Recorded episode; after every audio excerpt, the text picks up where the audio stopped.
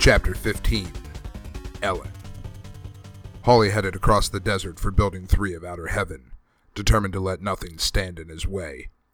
He had to rescue Dr. Pettrovich and his daughter and destroy Metal Gear before the evil weapon could be put into use against the nations of democracy. No more Mr. Nice Guy. CaTaffy was asking for it now. There were trucks parked in front of the building's side entrance, but a few mines took them out. Within seconds, he was in the building and using keycard 7 to get the elevator working.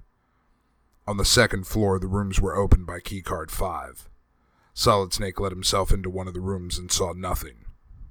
The room appeared to be entirely empty, and yet, Holly felt a prickle along his skin. His trained instincts were telling him that something was here, something of vital importance. He went to the far wall and ran his fingers along the rough stone. It felt solid, looked solid, yet. The tips of Solid Snake's fingers touched a line, running like a crack in the stone from the ceiling to the floor. He pressed hard, harder. The crack widened and a secret compartment in the wall opened up. A figure was stuffed into the secret compartment, which was barely large enough to hold it. It was a girl, bound and gagged and unconscious. Solid Snake took the choking gag off and revived the girl gently. But when she saw the terrorist uniform that Holly was wearing, she began to scream. The poor girl was obviously terrified. Shh, it's all right, said Holly as he put his hand firmly back over her mouth.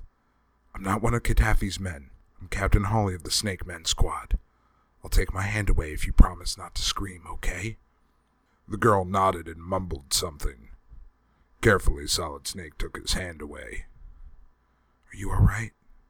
He asked her in a low voice. The girl nodded through her tears. I'm okay, she whispered back. Are you Ellen, Dr. Pettrovich's daughter? Yes, I am. Have you found my father? The girl cried eagerly. Not yet, but soon, I promise. Both of you will go home safely. Solid Snake looked at her face carefully. She looked tired and probably hungry, but she didn't seem to have been hurt. Look, I'm going to untie you now and take you somewhere to hide. I think you'll be safe until I come back for you.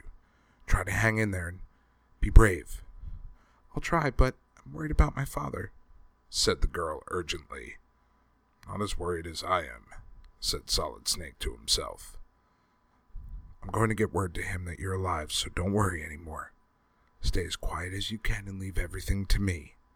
I'll see to it that both of you get out of here safe and sound. Now, put your arm around my neck and lean on me. You're a brave girl, Ellen. Taking you out of here.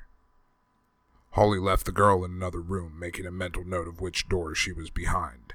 Then he set off down the corridor. He was convinced that both Dr. Pettrovich and Metal Gear were somewhere here in Building 3. Was there a basement in this building?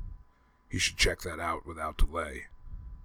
Neither the east nor the west elevator had a button for the basement, but that meant there could be stairs hidden somewhere. If only he could find them. Maybe he could get some advice from Control. He spun the tuning dial on the radio. Solid Snake? Solid Snake, Boss Man here.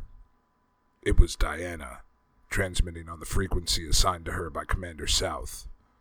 Justin heard the faint radio signal and he recognized Diana's voice, but he paid no attention to the transmission. Holly realized now that Diana's signals had been misleading him all along and that Jennifer was really his control. A true freedom fighter. The only thing Solid Snake didn't know was how much damage Diana might have already done.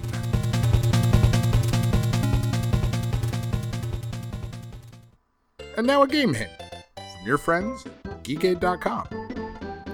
Be sure to knock out all the guards before you enter the heat panels.